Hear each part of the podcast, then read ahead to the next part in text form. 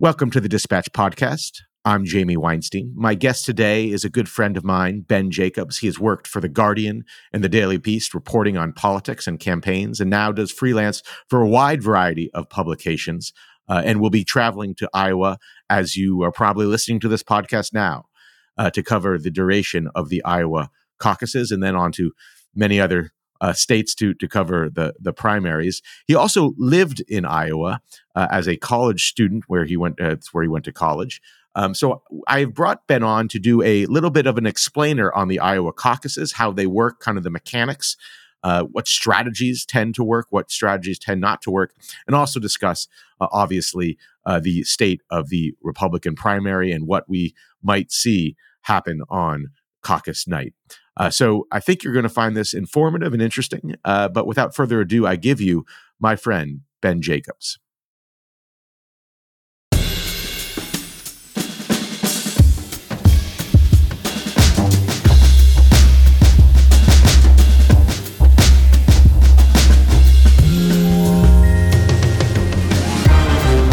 Ben Jacobs, welcome to the Dispatch Podcast. Thanks for having me.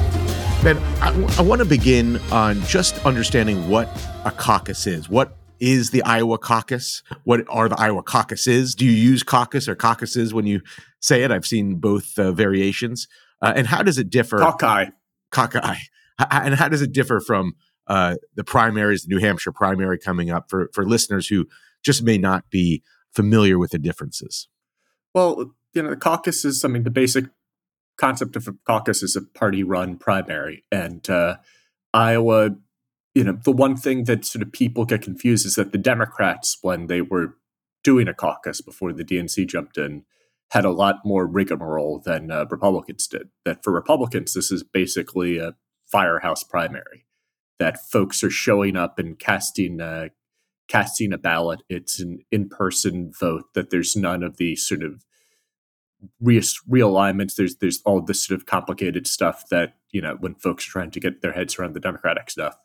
This is basically folks uh, folks are showing up at uh, school or someplace like that um, at a specific time and then casting a vote in a party run primary. It's not terribly different from a conventional election, other than it's a different term and sort of a lot of what's driving this is that it's it's a party run process and there's you know, you have to show up at a specific time. There's not an entire, you know, 12 hour range of a day to vote. Um, but other than that, the mechanics of this, just people showing up and voting. Yeah, explain that because I actually think this is interesting to listeners. I guess the Democrats used to have a different process for the, for for for the caucus of trying to persuade people, but what we're going to see in the Republican caucus coming up is basically the only difference from a primary is that people are going to show up at a specific time and place, probably going to have to hear some speeches uh, from yes. uh, a, a, representative uh, of a candidate who may be prominent and a good speaker, but in many cases uh, may not be a very good speaker or prominent. So just explain that that dynamic. This is the only difference is you have to show up at this time and place and hear a speech. Yes, yes, yes. That that's that's the key fundamental mechanical difference in terms of what's going on. That this is because this is a party process. This is also used for the parties to elect various various party officers conduct party business. That you know it's a precinct happens at a precinct level. So then they elect people to a county convention, go on to a district convention and state convention for sort of all the business of the party that which happens after the primary vote. But before that, because everyone's gathered you know that this is there's the folks give speeches on behalf of their specific candidates that there's you know that you know every member of the Trump family will show up at a caucus site for example and go to different places and and speak. Um, but you know you have 1700 roughly precincts in the state of Iowa so that you'll have 1700 speakers uh, give or take so that you know it's not always going to be prominent that some places in a lot of places frankly it'll be folks from the community speaking on behalf of their neighbors and it's a less effort to organize around the candidate that obviously a ton of people will show up knowing who they're voting for but not not everyone will and a chance to persuade or a chance to sort of uh, nudge people at the last moment and try to see if you can get a change change of heart it doesn't not even the most eloquent speech, of course, can't always persuade people, as I'm sure Jamie can testify to. Uh, but uh, but it does add a slightly different feel to this. That this is a much more uh, not informal per se, but sort of uh, more old fashioned sort of thing. That it's it's something that you know that uh, it feel more out of sort of a 19th century concept of politics in some ways. Well, what Ben was referring to that I I I'm able to comment on is is as Ben suggested that you don't even have to be an Iowan to give the speeches, and and I was not aware of that when I covered uh, the the caucuses in 2016, and and at a journalist party uh, the night before uh, one of the caucuses, uh, Ben informed me that I actually was eligible to to go to a caucus and speak on behalf of a, of Jim Gilmore, a candidate uh, who was running in 2016, who wasn't actually competing in Iowa and didn't have any representatives on the ground. So, in fact, I, I went to uh, the caucus and, and, gave a speech on behalf of of Jim Gilmore on on Ben's uh, Ben's suggestion. Um, uh, unfortunately, uh, he got uh, the exact number of votes he would have gotten without me, which was zero. Um, but but I mean, I guess how is this fair in in a certain sense? the the Iowa the, the New Hampshire primary, you have a whole day to go and vote there's nothing really different with the caucus other than again you have to go to a time and place to cast your ballot and that time is like 7 p.m at night when some people might not be able to get away from uh, you know their family because they have kids uh, to to uh, go in in in caucus. Uh, some people might have to work. I remember leaving the caucus in 2016 i, I went and got a, a subway sandwich. That employee there you know he he had to be at his job. He could not go uh, if you want to do and vote for Jim Gilmore uh, in in the in the Iowa caucus. How is this a fair a fairer process than a primary? It seems to me kind of unfair. It's it's different than a primary, but you know, remember part of this is about organization and that you know caucus is it's part of it traditionally it's sort of dealing with tacking on sort of a presidential selection process to a traditional to a party organization process so it gets a lot more people involved in the party process that you know after after the folks are voting folks are then you know dealing with suggestions for party platform for party offices um, and gets people in. But it's a test of organization that it's it's measuring a different muscle than uh, than a primary is. Um, that it's you know particularly about being able to organize people and get people out who you know are more sort of passionate and committed to this that you know it's a type it the argument would be as uh, you know that we're dealing with a nominating process not not an actual election and sort of trying to figure out what what you know that there are different candidate skills that the uh, necessity to build a strong organization is different than than the necessity to inspire a marginal voter to show up at the last minute um, to appear at a polling place um, and that it's sort of different skills in different parts of the Canada. That this is obviously, yeah, creates creates its own issues, but it's it's you know that this is part of a nominating process, an internal party process, rather than you know an actual democratic election. So that this competes in different things and measures measures different different skills for a candidate. Well, I, I want to follow up on on the the types of muscles that it it it deals with the the Iowa caucus, the different types of skills. Um, but I just want to make clear to to the listener that I gave a speech on behalf of Jim Gilmore, not because I, I supported Jim Gilmore, but uh, as somewhat of a, of a of a lark. He, if if if you remember, he ran in 2016. He was something of a, a Twitter punchline, and, and, this seemed like a uh, somewhat funny stunt. Um, uh, I was not a, a Jim Gilmore supporter. I every I was you know as a as opposed to a member of the militant Jim Gilmore uh, online base, the Gill Hive. uh, ben Ben likes to bring this up every uh, every now and then on, on Twitter and, and suggest I am a, a, Gilmore supporter. But Ben, to to the question of the different muscle uh, that this exercises, is there a a strategy? I mean, every time the Iowa caucuses uh, come up every four years, you hear of a of a candidate who he's going to all ninety nine counties uh, in Iowa, and I think that's the number to to uh, yes. to win or you know they're going to flood Iowa with with with uh, operatives like you know Howard Dean did uh, when when he was running and, and lost, uh, or you know they're going to live in Iowa for a few months and focus on Iowa, and living in Iowa is going to be what brings them ahead. Is there any strategy that has proven to be the strategy you want to employ if you want to win Iowa or or, or overperform what people expect you're going to do in Iowa? I mean, I don't think there's any individual strategy, and and sort of with the caveat, the Democrat system actually is slightly different. The Republican system is one man, one vote. The Democrat system actually slightly more, or did rather, we should speak of it in the past tense, may its memory be a blessing, slightly more resemble the Electoral College, actually. Um, but you know, the idea of sort of going to 99 counties, that it sort of has a twofold thing. That one, if it's actually going out and going to all 99 counties and going to places like Adams County, Iowa, which has a population of 4,000, and trying to appeal to the handful of voters there. But it's also it's also a marketing line. It's a punchline. It's a sign if you're committed to this grassroots campaign, um, and that it's sort of the, that it's as much a messaging ploy as a as a strategy. That obviously, once you've gone to you know 90 the difference between going to 98 and 99 counties isn't isn't that significant in terms of the numbers you've read it, but it sort of has its own branding, particularly because Chuck Grassley, um, who's been in the Senate from Iowa for 40 plus years, has sort of made it a point to go to all 99 counties.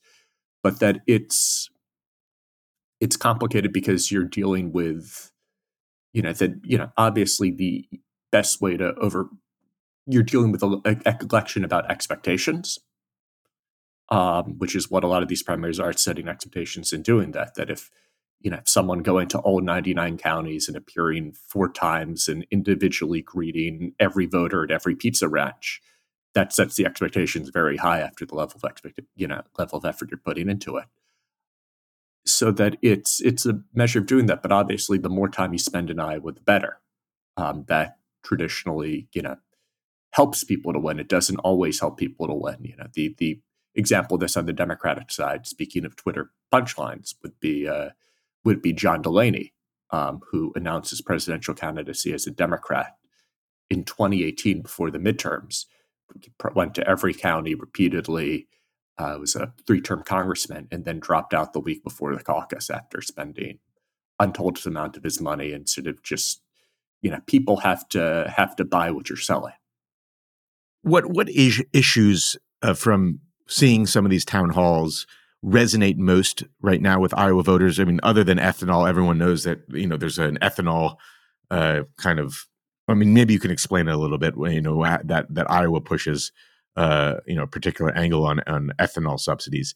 But is there a, an issue in the Republican primary that that uh, that gets people cheering louder than others? I know that when I covered the the race uh, in 2016 uh, in Iowa and then elsewhere in 2012 in 2016. It, surprisingly, pro-Israel messages seem to get the loudest cheers from from an audience. But is there an issue that that you've noticed gets the loud, loudest applause?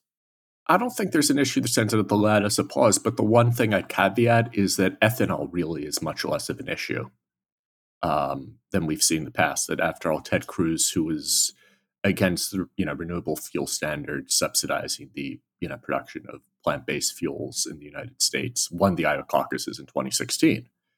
Um, but which is part of a number of things that obviously fewer people are involved in agriculture these days, that you have bigger farms.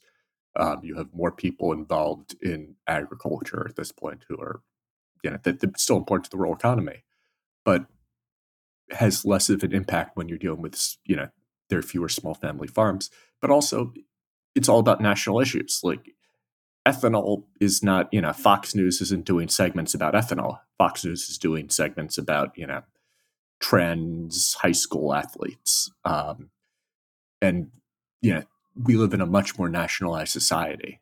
And that makes a big difference at sort of the level to which some of these local issues matter. And it's the same thing that you've seen with how people approach campaigns. That, uh, you know that the endorsement of your local state legislature is less important than that of an online right wing influencer. That you know we are in a much more nationalized politics world, and that the sort of issue palette resembles a lot more of what uh, of what folks are thinking about nationally than than sort of the local issues. That the the one caveat to this is there is a pipeline uh, from Iowa to North Dakota, um, from ethanol plants to pump sort of the carbon dioxide there out into uh, caverns in North Dakota, which is a big green effort, and that has ferocious opposition on the right. Uh, you know, that's something Vivek Ramaswamy's been talking a lot about. Uh, so this is the government taking your land, and this is actually, you know, opposition to the ethanol industry, um, though mostly done in in the service of opposition to the idea that carbon dioxide is an issue, sort of protection about, you know, people's, uh, you know, about eminent domain for land. But that that's the only real way in which this is popping up in a significant way. Can you speak to? I mean, there's obviously calls, mainly as it relates to the New Hampshire primary, from some Republicans for Chris Christie to drop drop out in order to hopefully consolidate the vote uh, uh around Nikki Haley. Uh, but my experience in Iowa is that it's kind of idiosyncratic on you know who's someone's second choice. I remember asking one voter in 2016 who you deciding between. It was like Jeb Bush, Ted Cruz, and Hillary Clinton, uh, which was like okay. I mean, how do, how do you line those up? Um, is it is it your experience that you know you can naturally figure out just by who the voter supports as their number one choice, who their second choice would be, or is it uh, truly that uh, idiosyncratic that a lot of these voters have you know very weird rankings on how they would make their candidate list? Oh, a ton of voters are idiosyncratic. I mean, but it's sort of putting the idiosyncrasies into patterns. Uh, but sometimes those patterns are are very different. That the one thing to use an example from the Democrat caucus in 2020 is that you had a lot of folks who were between Joe Biden and Bernie Sanders, for example, and then a lot of folks who were between Elizabeth Warren and Pete Buttigieg, which got in terms to sort of an education divide, a class divide, sort of how folks talked about politics. That was sort of a beer track versus wine track thing to use that uh, that language, democratic politics. Um, you know, obviously the Republican primary process is a little bit different this year because you know, the key issue that's looming over all of this is Donald Trump, which is a divide that hasn't really existed in the past, even when Donald Trump was running in 2016, and how to deal with Donald Trump and skepticism over Donald Trump, and particularly in you know, but that becomes a little bit more self-sorting as people see polls. If your number one issue is stopping Donald Trump, um, people, you know, Nikki Haley may finish second in Iowa. Chris Christie may finish, you know, around there with Asa Hutchinson and Ryan Binkley in Iowa. Well, who, who's Ryan Binkley? Is he a candidate running? Ryan Binkley. Ryan Binkley is a candidate. He's he's he's visited all 99 counties. He spent seven million dollars. Um, he's he's on the ballot in just about every state. Um, and uh, you know, the mainstream media, led by Jamie Weinstein, is keeping Ryan Binkley from getting his message out. Is he? Is it possible he does better than Chris Christie? This this person that I I would suspect that no one listening to this podcast has heard about. Sure, you know he's spent seven million dollars in Iowa, and Chris Christie hasn't. You know Ryan Binkley showed up at their Lincoln Day dinner and spoke. Chris Christie did not. He spent seven million dollars, Binkley. So he's personally financing this his campaign. Yes. Uh, sorry, I, I, interrupted you. You're talking about a, a piece you did on uh, never Trump, never Trumpers, and, and the vote for uh... New York. Um, and I know Ryan Binkley can fascinate many people, so I understand. But that uh, that there's a real effort to get independents um, in New Hampshire, where uh, you know you can, uh, if you're not a member of a affiliated political party, you can take a ballot in either party primary to take a ballot in the Republican primary and vote for someone to try to stop Trump, which at this point sort of is Nikki Haley. That's that's the real impetus uh, because it's really the you know the only show in town, or, or, was until Dean Phillips popped up, and it's a question of how much of a show Dean Phillips is making the Democrat primary, um, even without Joe Biden on the ballot, and that it's an opportunity to to take a ballot, and uh, if you're able to, and you know there are a lot of independents or you know people who vote like Democrats or people who vote like Republicans, depending, but are sort of cautious about the label to get involved, you know, to show up and try to try to be an impediment to to Trump. And you don't need a lot of people in New Hampshire to make to make an impact. That it, you know, if it leads to a Haley win or close, you know, a narrow call for Trump, who won New Hampshire handily in 2016, that that's enough to move the needle and to make some sort of incremental de- difference, even though Haley is obviously a down the line Republican. She, uh, you know, she no one's no one's ever accused her of uh, inciting people to storm the Capitol. Well, we, we were kind of speaking broadly about the Iowa caucuses. I think now we're getting a little bit more specific on on the current uh, caucus. So let's let's delve into that a little bit. Has anybody handled Iowa uh, particularly well? Any candidate, Republican candidate, uh, this cycle that you have been impressed on how they've been organizing, how they've been uh, uh, on the stump in Iowa, uh, particularly good on the stump. Like I remember John Edwards when everyone talked about how how great of a stump speaker he was in Iowa when he ran. Is there anyone that stands out? Donald Trump. But how many times has he been to Iowa? Not not a ton. He's not, but not not a ton. But in how they've sort of managed the campaign and the mechanics of the me- campaign that are different than 2016, and sort of doing it within the limitations that at this point he is a former president, traveling with all the sort of grandiosity of a former president. That uh, Iowa, you know, initially was going to be the state where Trump was really vulnerable that uh, you know Trump lost Iowa in 2016, that Ron DeSantis has the endorsement of certainly a plurality of Republican state legislators. They spent a ton of money. They have a big operation there that you know they've lined up a lot of key conservative influencers in the state. You know, Iowa was, you know, Iowa is you know infamous is a state that sort of felt uniquely set up there. That Iowa, of course, is at this point, it's entirely Republican at a federal level, but it doesn't have a single federal Republican. Every federal Republican who was in office in 2021 voted to uphold the 2021 election. You know, they all, for example, if you want to use another sort of MAGA vibes test, all the House Republicans voted to expel George Santos. That uh, it's, but it also has, you know, this big conservative, legit social conservative base that there's a big divide. Um, in, you know that there's obviously the Republican Party has become increasingly evangelical, but you know that if you look at the exit polls, these are people who identify as evangelical and go to church every week, as opposed to people who identify as evangelical and go to close church less. This is in a lot of places real, real old fashioned church. This isn't sort of you know televangelist megachurch. This is it's a slightly different feel to it, and DeSantis, you know, hasn't been able to make the sale, but Trump has done enough that they've gone out and done the events and done done the work to build an operation when uh, that that looks like will not only be successful, but you know at this point we're treating we're treating this the as a competition for second place. That no one thinks Donald Trump's going to lose Iowa. That this is all about whether Nikki Haley or Ron DeSantis finished second, that we're treating this like uh, you know the NCAA playing games in Dayton. That this is a competition between two 16 seeds to see who might go on to have a chance to play the one seed in Trump. Well, so uh, when you when you land there, uh, and I think you're going tomorrow. Uh, well, when this comes out, you'll be probably in Iowa on Monday or on your way. What will you What will you be looking for uh, on the ground? Uh, what story angle uh, other than covering it uh, are you particularly interested in? And do you think there could be a surprise? I mean, you said that we're treating this as 16 seeds, but what what would surprise you? What would be a, what would be considered a surprise on caucus night?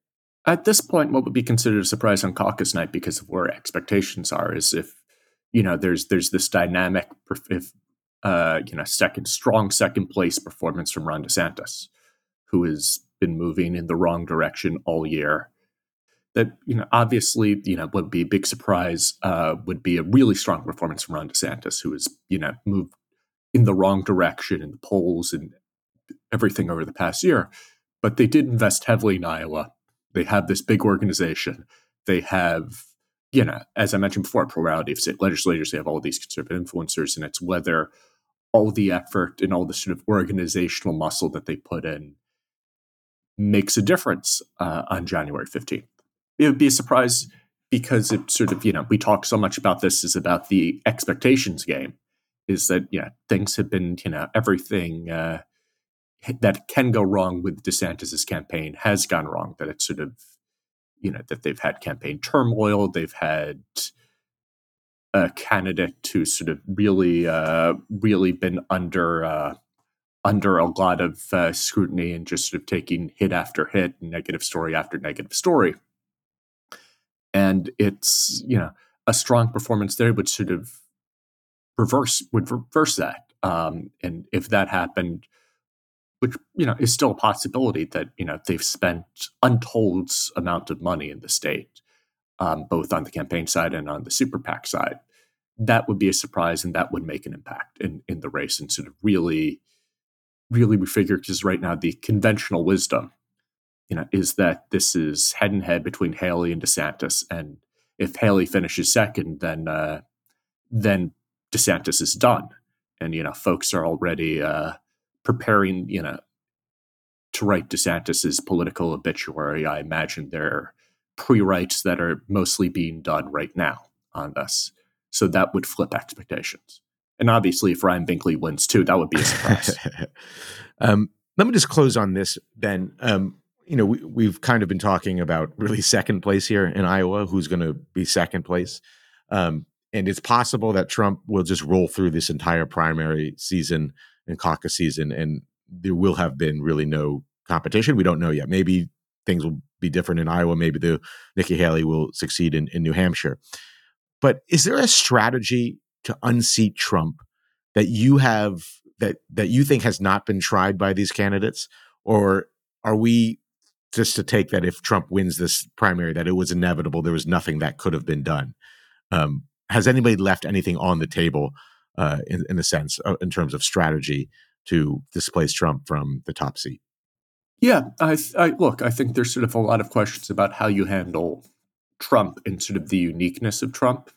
That obviously, what most candidates have done has been a campaign of sort of hugging hugging Trump close. It's sort of that it's been like a boxing fight where the two boxers are sort of holding at each other without actually throwing punches because it is really really sort of delicate because at this point, if you're a Republican primary voter, you voted for Trump at least twice in two general elections, if not in 2016 primary, you bothered to show up in 2020.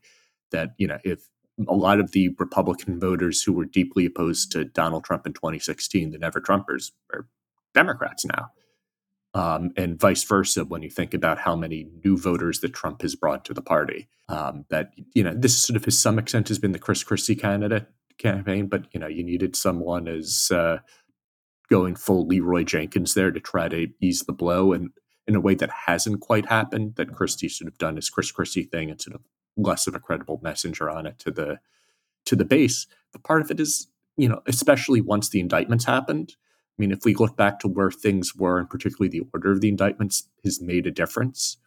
That started that Alvin Bragg going first probably shaped some of the coverage there that, you know, Donald Trump this time last year, if you go back to January 6, 2023, was a much weaker candidate.